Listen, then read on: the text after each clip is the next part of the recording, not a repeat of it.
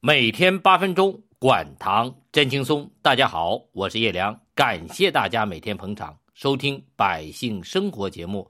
叶良开讲了。昨天我在节目中介绍了我的一个朋友，因为糖尿病发现晚了，已经开始腿脚疼痛，有了糖尿病间歇性跛足，但不知道，以为是膝关节退行性病变，直到一个中医发现他有明显的消渴症状，让他。测血糖才诊断出自己是糖尿病，后来他又没有好好的控制血糖，该吃吃该喝喝，吃降糖药也是有一搭没一搭的，不爱测血糖，不愿意去医院。结果在发现糖尿病后的第四个年头，因为糖尿病足严重了，上了支架，可支架还没有上半年，小腿血管彻底堵死了，左腿只好截肢。但事情没有完，左腿截肢后不到四年的时间，他右脚的大拇指又开始溃烂，腿疼又来了。到医院看内分泌，医生说：“你别吃瑞格列奈了，吃它已经没有作用了。”他问为什么，医生说：“你吃胰岛素促泌剂这么多年，胰岛细胞都累死了，已经没有胰岛功能了。你怎么吃这药，血糖都下不了二十。”他问怎么办？医生说打胰岛素。胰岛素一打，他发现自己老爱饿，嘴也管不住了，人不到半年胖了三十多斤。他问大夫：“我怎么打胰岛素，腿还是不好，还是疼，但人却胖了这么多？”医生告诉他：“打胰岛素让血糖都进脂肪细胞里面了，您能不胖吗？少吃点他说：“我也想少吃。”可一少吃到十点就低血糖，这人也受不了呀。医生说口袋里装一块巧克力或糖，难受就吃一块。没想到半年后腿疼的实在受不了了，就去医院再看，去找血管外科的专家。专家说你这血管靠药通已经没有用了，给你做个血管 B 超看看，血管到底堵到什么程度了。结果是从大腿根。开始到小腿，所有的大血管都堵死了，就是上支架也没有用了。医生说只能截肢了，而且从大腿中间开始截。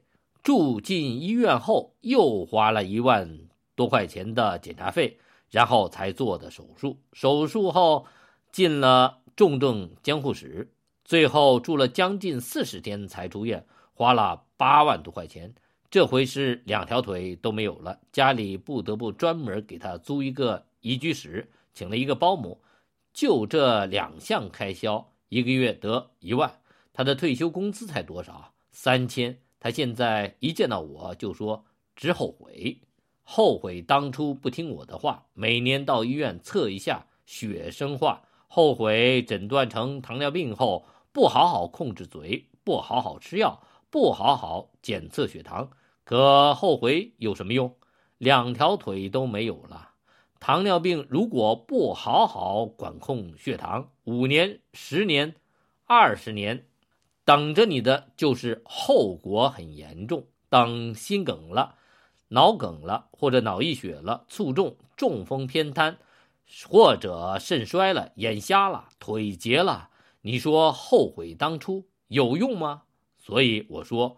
不是我们没有好的管理血糖的方法，不是我们没有好的降糖药，也不是我们没有预防和延缓糖尿病并发症中末期器质性损伤的手段，而是我们很多糖尿病人就不知道糖尿病的后果有多可怕。就说心梗吧，糖尿病病人八成以上的有可能会得急性心梗。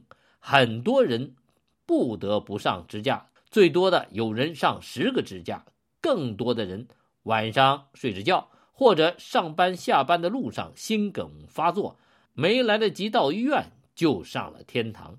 要说这对家人来说是太意外、太突然了，一下子接受不了，痛哭几天也就过去了。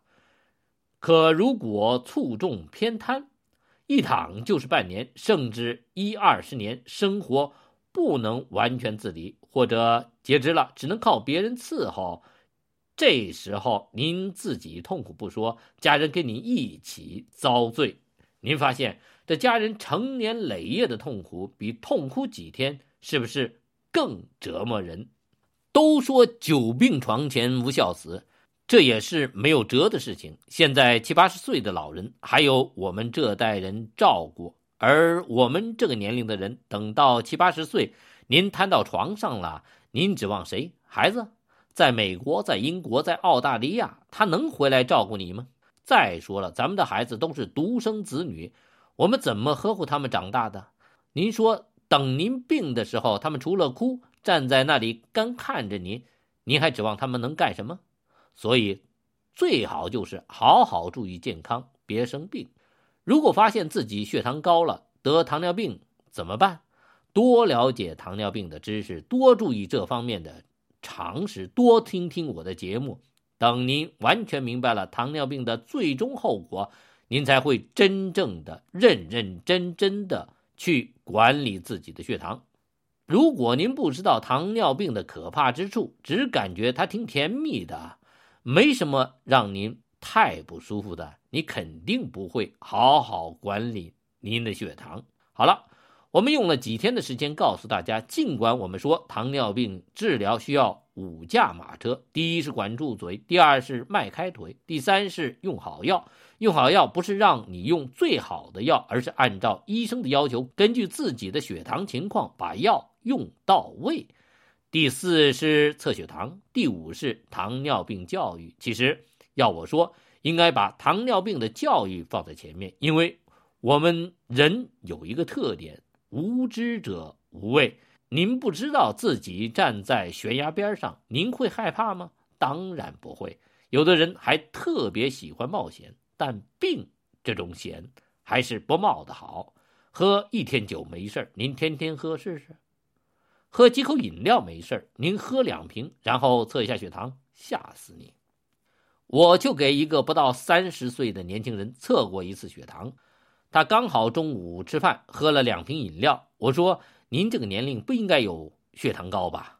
他说：“肯定不高。”我又说。你知道你刚才吃了两碗饭，喝了两瓶饮料，半小时、一小时、两小时的餐后血糖会是多少吗？他说我不知道。我说来，咱们测测。您猜测的结果是多少？半小时十五，一小时十三，两小时十一点五。大家说高还是不高？每天八分钟，管糖真轻松。